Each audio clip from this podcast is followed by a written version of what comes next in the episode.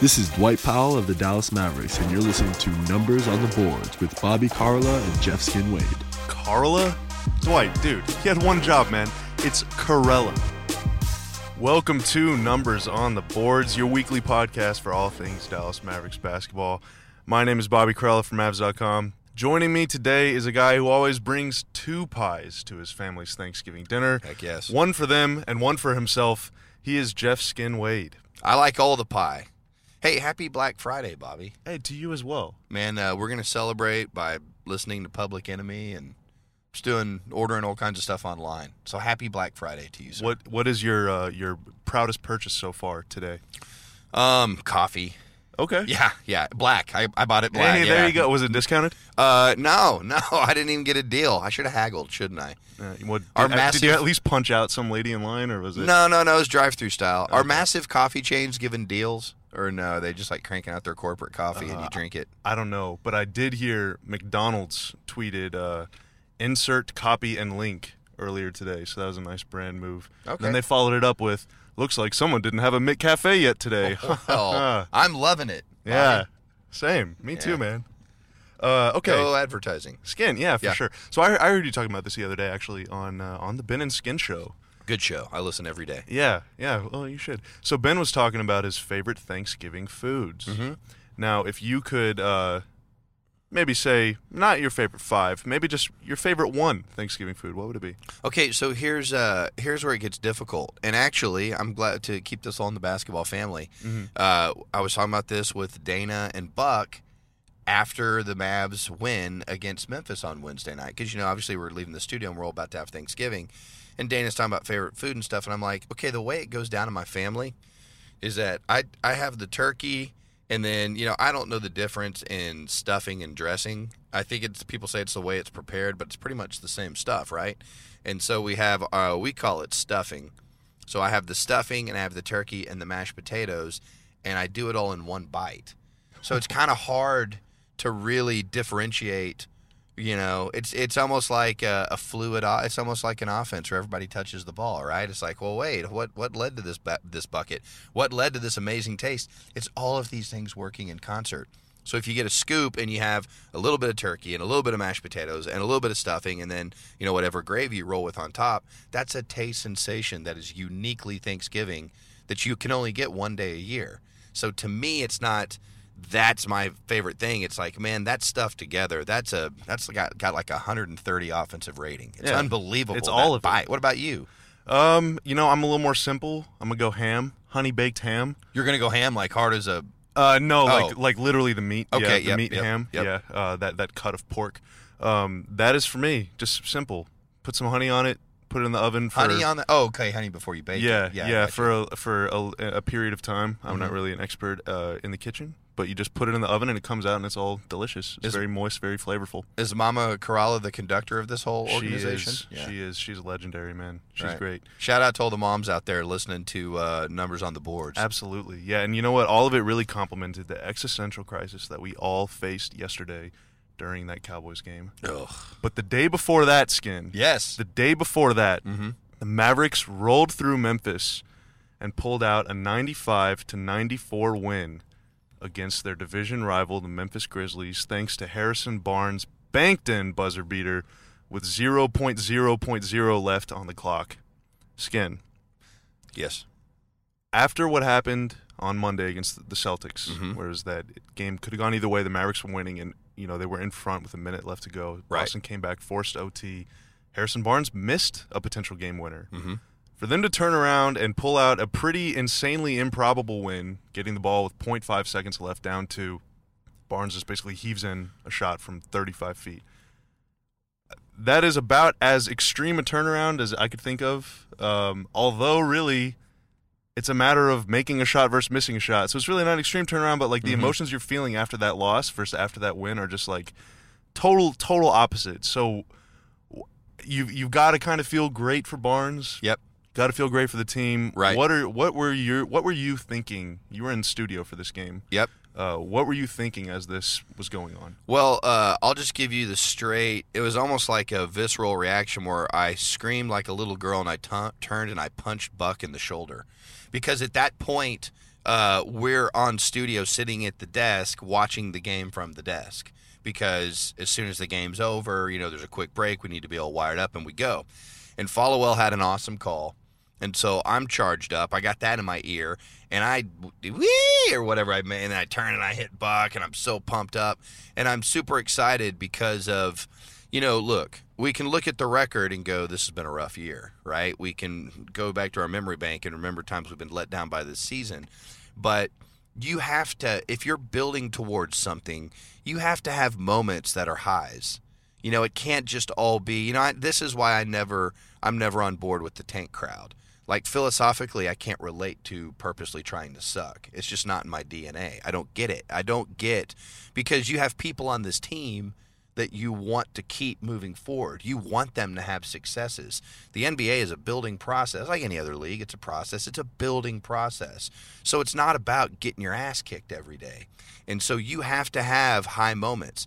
And there are so many i think positive interesting wrinkles about the final minute of that Memphis game that even tie back to the previous week of basketball. Very important things. You know, I think the people that said this year is all about Dennis Smith Jr., I think there's a lot of truth to that, right? And so if this year is all about Dennis Smith Jr., Dennis Smith Jr. has to have successes. You know, one of the reasons that Dennis Smith Jr. went ninth in that draft is there was a perception that he had a bad attitude because of all the crap that went on at NC State that was losing, that was bad that was negativity. So you can't operate in a world of constant negativity. These guys compete their ass off. And I know you saw how JJ and Dirk were reacting at the end of the Boston game as these plays were going down. They were so invested in that because they're winners and winners win. So you just can't have all this losing. So having what I think is just a gut wrenching. Oh man, the the offensive goaltend call I mean, me and Buck were sitting there debating it. I was just talking myself into no, that's offensive goaltending. Yeah. You got to that's hell no. At Buck. first look, man, it really did look like it was in the cylinder. Yeah, I'm sitting there going, Buck, it's it's infinity up to the sky around the rims. He goes up and Buck's like, man, you sound like you're crazy. He goes, that's that's a bucket, and Buck, of course, was right. Uh, so after all that to not go your way, to then get the game-winning shot, and with the guy you're talking about getting it, who probably felt horrible after the Boston game that was an awesome, awesome win for the Mavericks. The one that will will they'll roll with for a while, and now they've won two out of three games against uh, you know with some really tough competition in there. Yeah, for sure. And I know that you know not everybody gets to go in the locker room or whatever, so you see you can read the quotes, but it's one thing to read what the players are saying. It's another thing to actually see them, you know, face to face as they're saying it. And man, after that Boston game, Barnes at his locker just talking about I mean, he's he's very self-critical, just whether he's playing well or not. Mm-hmm. But after that game, he was really down, man. This is a guy who's like always super professional, right. always in a always in a pretty good mood, always you know just ready to go. But man, after that game, because he missed a couple shots, he turned it over a couple times. Right. You know they they were winning in overtime, and they you know they let two leads slip away in the same game, and he was just really down in the dumps. And you really feel for the guy just on a personal level. Right. So then to see him, you know, two days later actually get that moment on really, I mean, if Dirk were to make that shot, Dirk would say like they shouldn't even count that because it was right. banked in, it was right. ugly. But like at this point, you, you got to take what you can get, man. Yeah. And um, one thing that really st- like that you might not think about is like that tip in happened with 0.3 left, but then on the review they added those 0.2 seconds. Right.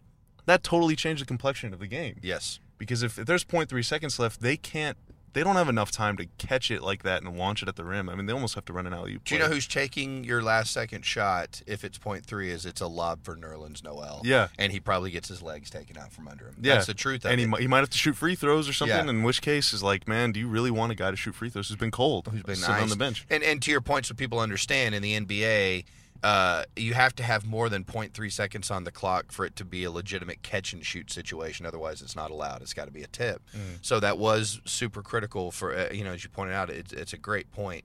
And I want to get back to the Barnes thing for a second because I think players accept shots go in or they don't go out. Where players get down on themselves and tend to get down on their teammates is critical turnovers. And I think the the one uh, play that probably stood out to Barnes is when he was isolated on the left side of the floor and he went right and Horford dug down and, and it led to a turnover. And those are the things he's going to replay in his mind as he's laying in bed. How could I have done that differently?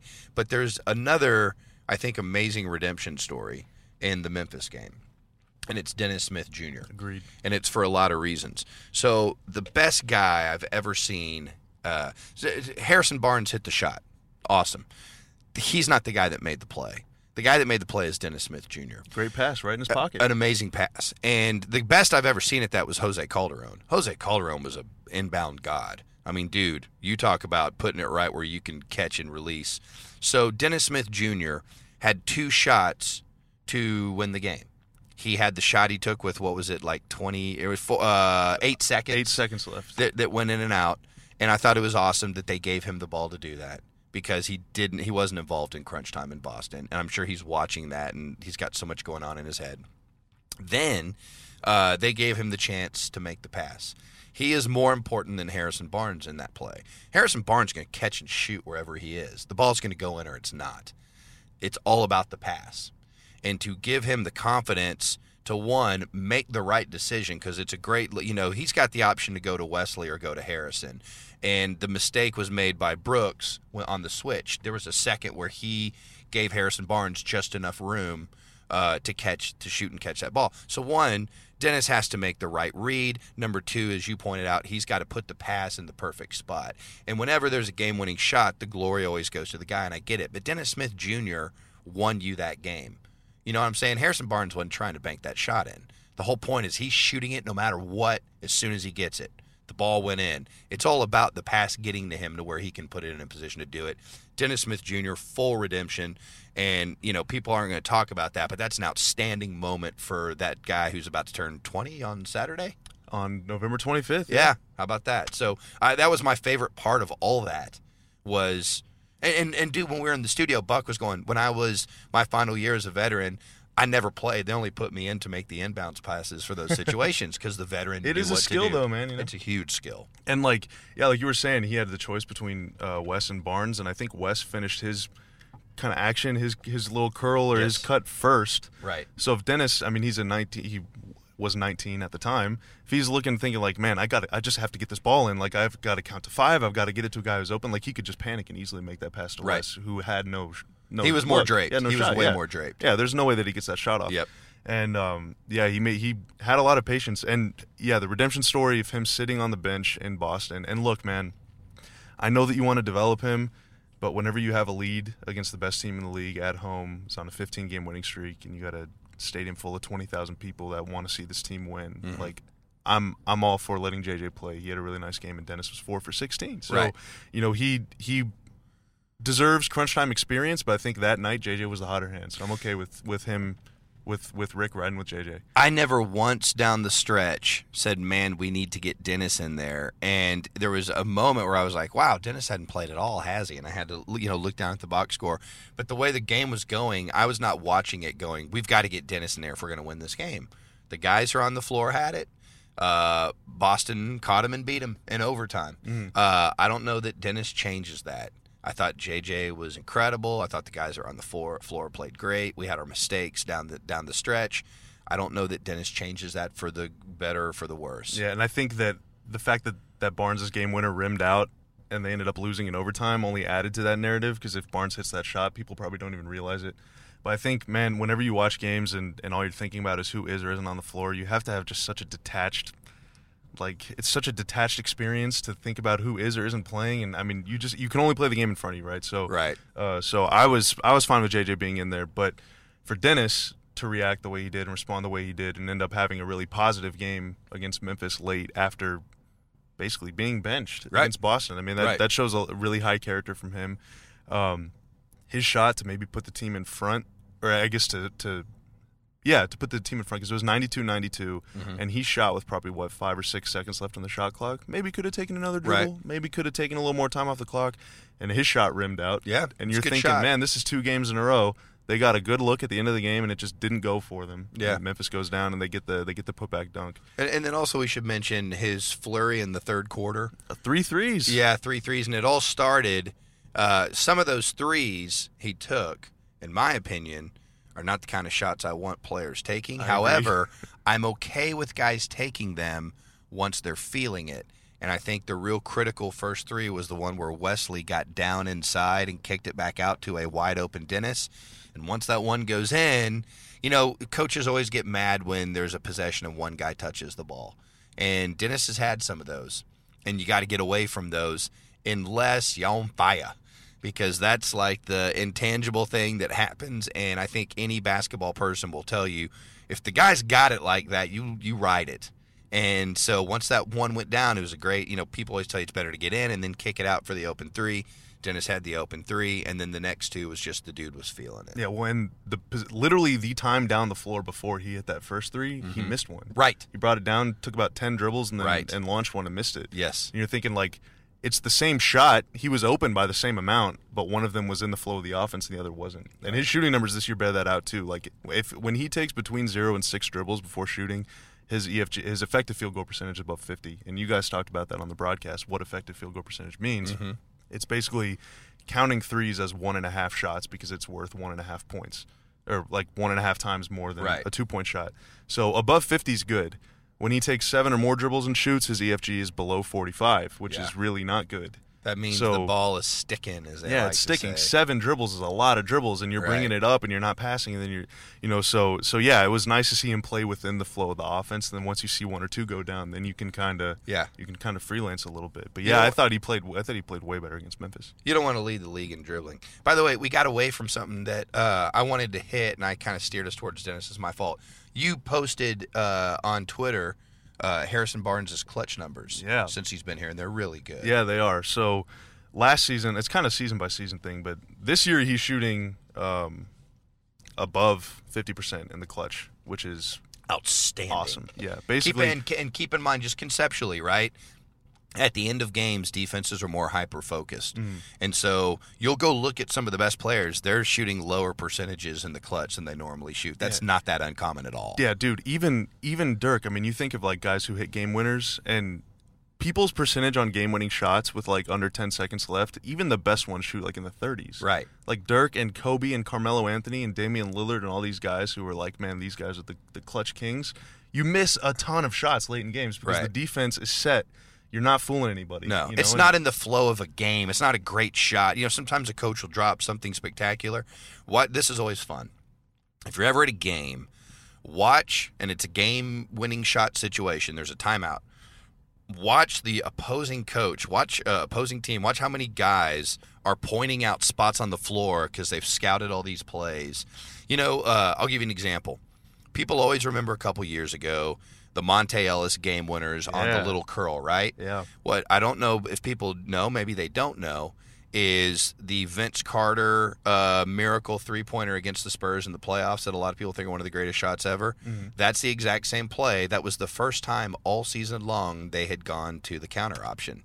And I was standing on the baseline because that was a playoff game, and I was going to do an interview on the floor if we won. So, because of the nature of the madness, if the shot goes in, I've got to already be on the floor ready to go. So, I'm standing there at the edge of the Maverick bench during that timeout. And if you go back, um, it was uh, uh, Cory, uh, God, the, the, the UT kid that now is in Toronto. Cory Joseph, Yes, he was defending the ball. Uh, and so the king of the inbound pass, Jose Calderon. Jose was- Calderon was making the pass. And so there was all this discrepancy as to whether Joseph could check in or not. So there was all this extra time.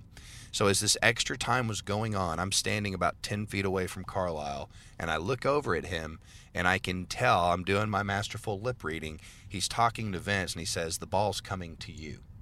And I believe, I've never talked to Rick about this. He might tell me I'm full of it. But I believe it's because of the way they were positioning Cory Joseph. They were positioning him to not be able to get that ball into the curl on Monta. And Pop was out here directing. There's all this chatter going on. And during all that chaos, Rick told Vince, Be ready, the ball's coming to you. We had not gone to that option once on that play all year long. Calderon made, if you go back and look, the pass is picture perfect. It is. It was an unbelievable pass. It's a thing of beauty, and Vince hits the shot, and everyone always talks about Vince's shot. It's a great shot, uh, and he actually had the little hesitation, right? And he, Yep. and he went left, but it was a beautiful pass, and that's a great example of all the scouting that goes on. The Spurs were hyper focused on Monta. Well, this other little thing is open. So uh, I just think those are neat little wrinkles when we talk about why a clutch number would be lower. They all know probably. I mean, there's a guy who spent time breaking down all your last They're- second they're Mike plays. Shedd. Right. They're Mike Shedd does He's that. sitting on a plane flying to the next game and he goes, Hey coach, here's the five plays they'll run in the situation. Here's all the options. I mean, so that's why it's so much harder to score in the playoffs. The scouting is so hyper focused. It's not where are we? Washington? Oh, we're in uh we're playing the Knicks tomorrow night. You know, it's like when you dial in and you got, you know, a seven game series with a team, you know everything they're going to do. And it's whether or not these badass gladiators can go out perform you know the defensive waves coming at them Yeah, and that's why generally late game situations it's one on one. You're not trying to mm-hmm. run a play because it's there's so many timeouts. Teams are going to know what you're going to do. Right. So you give it to a guy that can create his own shot and who's not going to turn it over. Right. And for many, many, many, many billions of years here, that has been Dirk. Yep. And now it's becoming Harrison Barnes. Barnes never turns it over except for against Boston that one game, and that was like a freak thing. Right. But otherwise, you can count on him to get a pretty good shot. yeah And uh, last year he was great. He hit a couple game winners last year, Uh-huh. a couple couple big shots. clipper game stands out on yeah, the Cl- road at at Clippers. Yeah, he lost the ball. Actually, he almost did turn it over, Right, and, he, and he still hit a game winner. Um, but last year he was third in the NBA in clutch field goal percentage. That's awesome. Among guys that have taken, I I chose sixty uh, clutch shots, which is clutch is last five minutes of the game with the lead at plus or minus five points. Mm-hmm. So it's whenever the game is close late. And the reason I chose 60 is because that's how many shots LeBron took. Oh, so wow. You, you have to include LeBron in Yeah, this. right, Yeah, so Barnes was third, 49.3% behind CJ McCollum, who is a killer, and He is. LeBron, who is the king. he's the king So if you're up there with those guys, Yeah. then you, I mean you're in pretty good shape. I've always say. said the three best players in the league are C.J. McCollum, LeBron, and Harrison Barnes. Exactly. I've always Exact- said you that. start a team with those three guys, You'll win man, everything yeah, you're- forever. You're, beating the Warriors for sure. but uh, but yeah, I mean that just shows you, and and he never turns it over too in those situations. And I know Barnes turned it over against Boston Mm-hmm. uh, last year against the Clippers in a big game at home, uh, Mm-hmm. right. not at LA. But he and Blake Griffin traded turnovers. Actually, Barnes turned it over, but then he he stripped Blake on the Right. other end. So I mean That was the game where Barea destroyed Blake Griffin, and Yeah. Blake Griffin fell to the ground like he had been shot. yeah. I mean JJ does lift a lot of weights. Oh, he's so, so, Popeye. Yeah. It's unbelievable. Yeah. Look at those forearms. Oh, for sure. So, I mean, you know, you always remember the turnovers. You probably always remember the misses. Mm-hmm. But man, he's made plenty of big, big, big shots for Yeah. this team already. He's And been great. He's only what twenty five or twenty six years old. I think that gets lost in all of it because you know he was on the big stage with Golden State, but uh, he's still a baby. You know, I, I always I was thinking about this in terms of man. You know, it used to be, and I think this changes because guys come in the league earlier than they used to. But they used to say an NBA player's prime is 27. Reason being. He's still a great athlete, but he's had all of the experience. But that was back when the guys came in the league and they were 21 and 22 years old. I think now that they're coming in when they're 19, they're reaching their prime a little bit earlier, or they have a, a more open window of quote unquote primeness. But keep in mind that when Dennis Smith Jr.'s got a couple seasons under his be- uh, belt, Harrison Barnes is going to still be right in that sweet spot of a player in his prime. Really something to look forward to. I yeah, think. think of it as whenever Dirk was coming up. I mean, Dirk came. He didn't play his first game until he was twenty. But at the time, Michael Finley was what 24 25. Right. So it's kind of the same thing as Yeah. as Dirk was becoming. Whoa, it's like 2002, and Dirk just dropped 30 and 15 on KG. Right. Well, Finley's 28, and he's in the middle of his prime, and he's able to take a lot of the burden. And then around 2003, 2004, then they kind of you you handed off the baton, and we saw that happen with Dirk and Barnes last year. Eventually, you know, if all goes well, it will happen between Barnes and Dennis. Mm-hmm. But right now, man, we're in the middle of the Harrison Barnes show, and that dude is playing the best ball of his career. I think It's This- been These last couple weeks, he's It's been, been awesome. He's been really good. Um, so in a second, I want to talk to you about music. Skin. Okay. I love music. But right now, I want to propose to you a theory that I've developed. Oh, wow. Yeah. Is so, this the Karalla theory? Um, no, I actually did name it. Okay. So uh, I call it the Bob and Skin Boost of Success, or BizBiz. Okay. Uh, This so, sounds like we're about to have a seminar of some kind. oh man, buckle, buckle in. Okay, let's buckle go. in. Let's do it. Uh, right in this studio, just buckle right up. So, our first guest of the season, Skin. Do you remember who that was? Our first guest of the season was Dennis Smith Jr. of the Yes, Dallas Mavericks. That is that is correct. And we talked to him right at the end of October. Now, if you'll remember, about two days later, he had an awesome game, Mhm. and then he had six more awesome games. So, two days after talking to us, he started a seven-game streak of scoring at least 15 points, and that included a game in which he had a career high 27. Mm-hmm. Our second guest, Wesley Matthews. Yes. I talked to him the morning of the game against the Cleveland Cavaliers. Right. That night, he kept LeBron under 20. Yes. The Mavericks unfortunately lost, but it was not because of Wes. He had like five fouls for a big stretch of it too. Yeah, and he having was to check awesome. LeBron, he was awesome. Yeah. Okay, guess number three. Well, hold on though. Didn't Wes get hot from the field too? Right oh, after he that. Yeah. Started he a, draining yeah, he had a couple 20, tw- couple 20 point games. Yep. Yep. Okay, you're only adding, you're only building my case That's here. right. Guess number three, Harrison Barnes. Uh huh. We talked to him. He is now, I think, like his last like eight or nine games, he's averaging like 22 points on 50% shooting and Uh-huh. all these crazy numbers. He's had a couple double doubles. He had 25 rebounds in two game span, and he hit a game winner Hmm. against uh, the Memphis Grizzlies. so, dude, is there enough evidence now to say that the Bob and Skin boost of success is real, or is it just a bunch of BS? There's sure enough, not enough evidence to say that it ain't real. You know what I mean? I think the real test would be let's get Cuban on and see if he can figure out a way to make money after that. I mean, right? Oh. Right. If we, what if like uh, we had him on and he acquired a new company? I mean, wow. Yeah. How awesome would that be? I, I love it. I think it's accurate. Um, yeah, I mean, so why don't we do this? Why don't we let, uh, if, if you're listening to the podcast, why don't you send us a tweet at Bobby Karalla, at Skin Wade, and let us know who you think the next guest we should try to get on is, and then we'll really put it to the test. Yeah, if you want someone to start playing well, Right. dude. Who do you want to see just go off? Yeah, and you know what? After we tell the team this, those guys in the locker room are going to be like fighting each other to get on. I would hate for there to be internal strife over who gets to be our next guest. Yeah. It really fractures the team, but that's just the way this podcast is going. Yeah, dude, we we have launched three careers. These guys were nobodies before they came on the podcast, and now they're like locking down superstars and, and hitting game winners. We should have done this podcast on Wednesday and had the entire Dallas Cowboys team on this podcast. Maybe that is episode five. That would be How about that? incredible. Okay, Skin, are you ready Yeah. to talk about some tunes? Hells yes. Okay, so the other day on Twitter, you shared a link to an article on the Undefeated, Mm-hmm. which is an ESPN uh, affiliated website, and it was an article. I believe was it Marc Spears. Marc wrote Spears wrote it, Okay, yes. Yeah, so Marc Spears wrote it. It was about the OKC Thunder, Sam Presti, who's their their GM, basically their their uh, personnel guy, Mm-hmm. and Billy Donovan, who's their head coach, uh, meeting and talking with the Marsalis brothers, Branford and Wynton.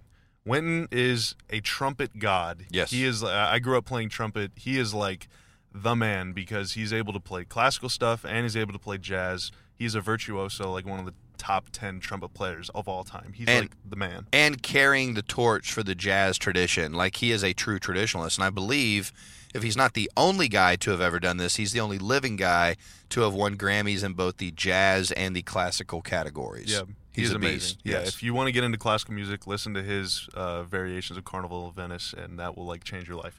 But anyway, we'll talk about that in a second. Uh, so the the Thunder guys met with the Marsalis Bros to talk about the connections between jazz and basketball. And if you've grown up around the Mavericks, you you are aware of Holger Geschwindner, Mm-hmm. who is uh, Dirk's basketball coach, life coach, best friend, and all that stuff. right? And Holger has always talked about jazz and basketball. Dirk grew up playing, think, the saxophone, Mm-hmm. played guitar, he played a lot of instruments. Uh, Holger always talks about the rhythm of the game, the rhythm of dribbling, the rhythm of your, your the way your body moves and your feet move. Um, it all ties to music. But we have not really heard musicians talk about how what they do ties to basketball, or like we haven't heard the opposite. We've heard basketball guys talk about it, but we Right. haven't heard musicians. Skin, I know you play a lot of music.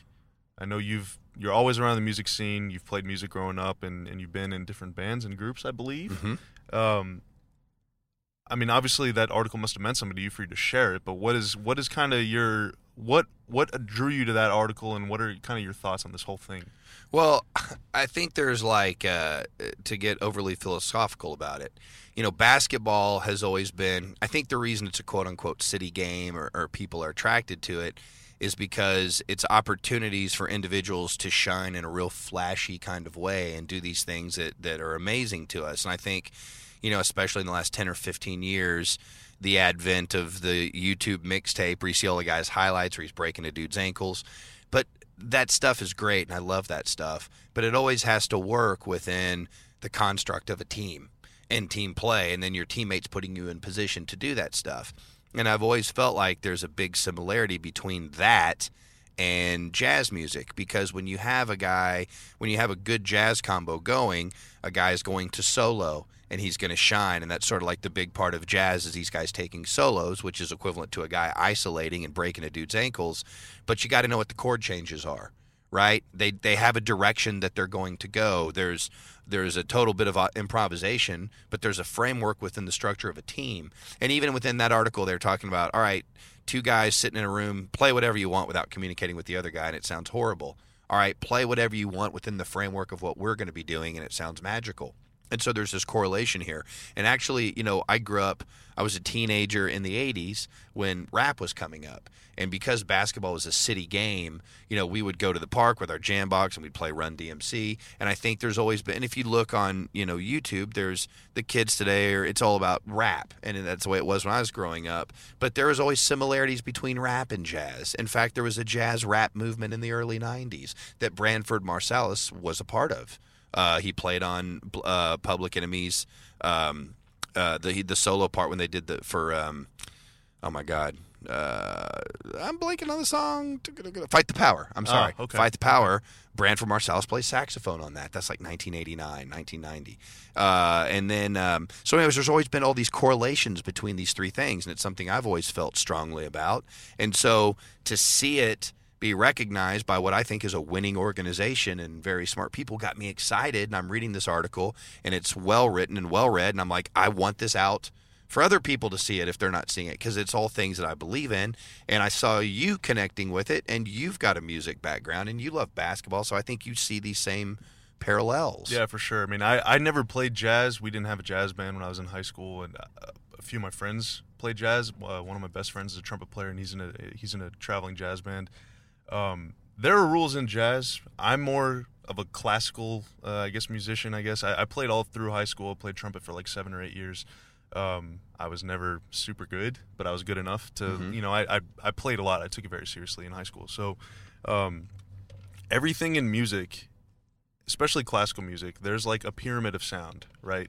So whenever you whenever you think whenever you hear a song on the radio, whenever you hear like a melody, you're thinking of like the main line. You're thinking of the the the melody. I, I mean the melody. How do you describe the melody? Like doe a deer, female deer. That is the melody. It's right? the lead line. It's, It's what you're humming. line. You're not humming chord changes. You're humming the melody. Yeah, but within this pyramid of sound, I mean that's that's your superstar. Mm-hmm. That's your that is the the melody is your the star of your team. But that is only the little tippy top of the pyramid where like the junk food goes on the food pyramid. Like that is the that is the what you hear the most, but that is the least important thing to the to the quality and to the dimension of the sound that you're trying to build.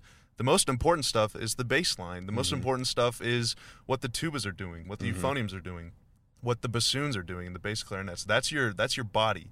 That's your It's your foundation. that's your Tyson Chandler. Yeah, that's the guy right, that does right. all the dirty work that you might not even notice if you're not watching him very carefully.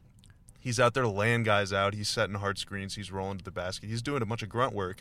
But that's what makes that's what churns your makes this engine hum. Right. Really.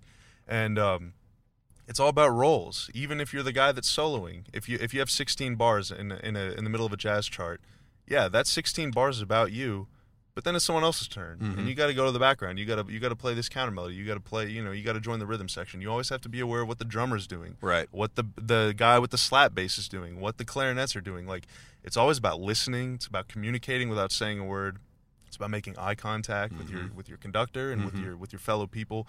I mean, man, I was in our our high school wind symphony was like a 70 piece band and there were only six trumpets and I was one of those trumpets and like so yeah, your voice matters because you're one of 6, but you're really one of 70. Yeah. And the trumpets are like the fifth most important instrument in this part of this piece. So I got to listen to the tubas, the horns, the flutes, the oboes.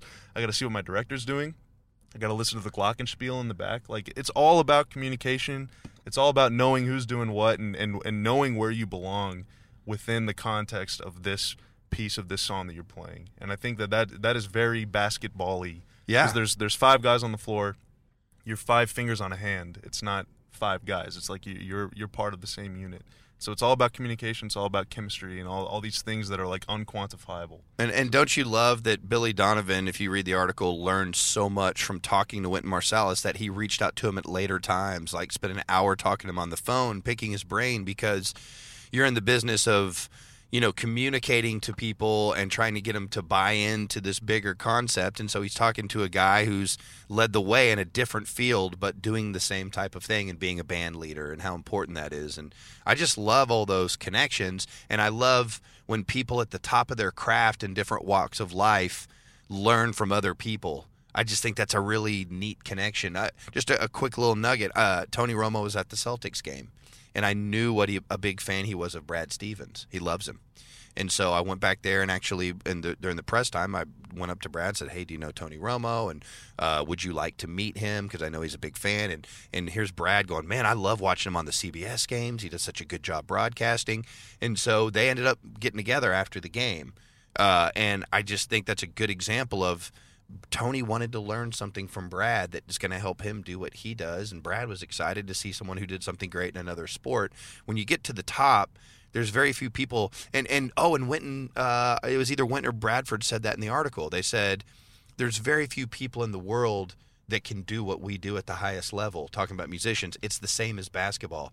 There's only a few guys in the world that can really do what the top guys can do. So yeah, we understand each other, even though they're completely different disciplines. Mm. I think that stuff is so interesting when we're talking about because we watch guys exhibit greatness on a regular basis. The journey of everything that goes into getting to being a Dirk and dropping 30,000 points. It's walking with a canoe on your head or learning saxophone or all this crazy stuff Holger made him do all that stuff is fascinating to me because it's all a little piece of how do you get to a guy that dropped 30,000 points in an NBA career. We are here to marvel at these experts. Right. And Skin, you and I are going to continue working to become podcast experts. That's what we do. Yeah. Uh, this is a good show, Skin. I enjoyed this. Good show, Skin. Yeah, definitely uh, recommend. Could could you recommend like someone wanted to get into music, get mm-hmm. into jazz, for example? What is like I've always said the, the, the starting block for jazz, the one that you have to probably start with, and anybody who got into jazz will tell you this, but it's Miles Davis kind of blue. The kind of blue, man. And it's a, it's a it's what they call a modal jazz record, but it's very peaceful, it's very relaxed. You've probably heard the title track So What a million times whether yes. you know it. And the the real famous thing about that is the lead line is provided by a bass, which is very unique in jazz. Mm-hmm. Um, but uh, it is the seminal jazz record and it's uh, it's just you know the probably Miles is great. You know, people he's he played for several decades, but that's the one that you can recommend, and no one's ever going to come back and go, "Oh, that record sucked." Like it's a great, no matter what your background is, it's a great entrance into the world of jazz. Yeah, yeah it's awesome, and it gives you an appreciation for teamwork and yes. for individual expression. And John Coltrane plays on it, and Cannonball Adderley, and some of these really big time guys. So all, it's a super team. It's a super team. They ruined the jazz games. They did. This they're the Golden State Warriors yeah. of, of uh, 1961. It'll never be the same. Yeah. All right. Well, thank you guys for tuning in. We will be back next week. And uh, I guess enjoy your week of basketball, Skin. Yeah. Let's get some more W's. Numbers on the boards with Jeff Skin Wade and Bobby Karalla. It's Corella.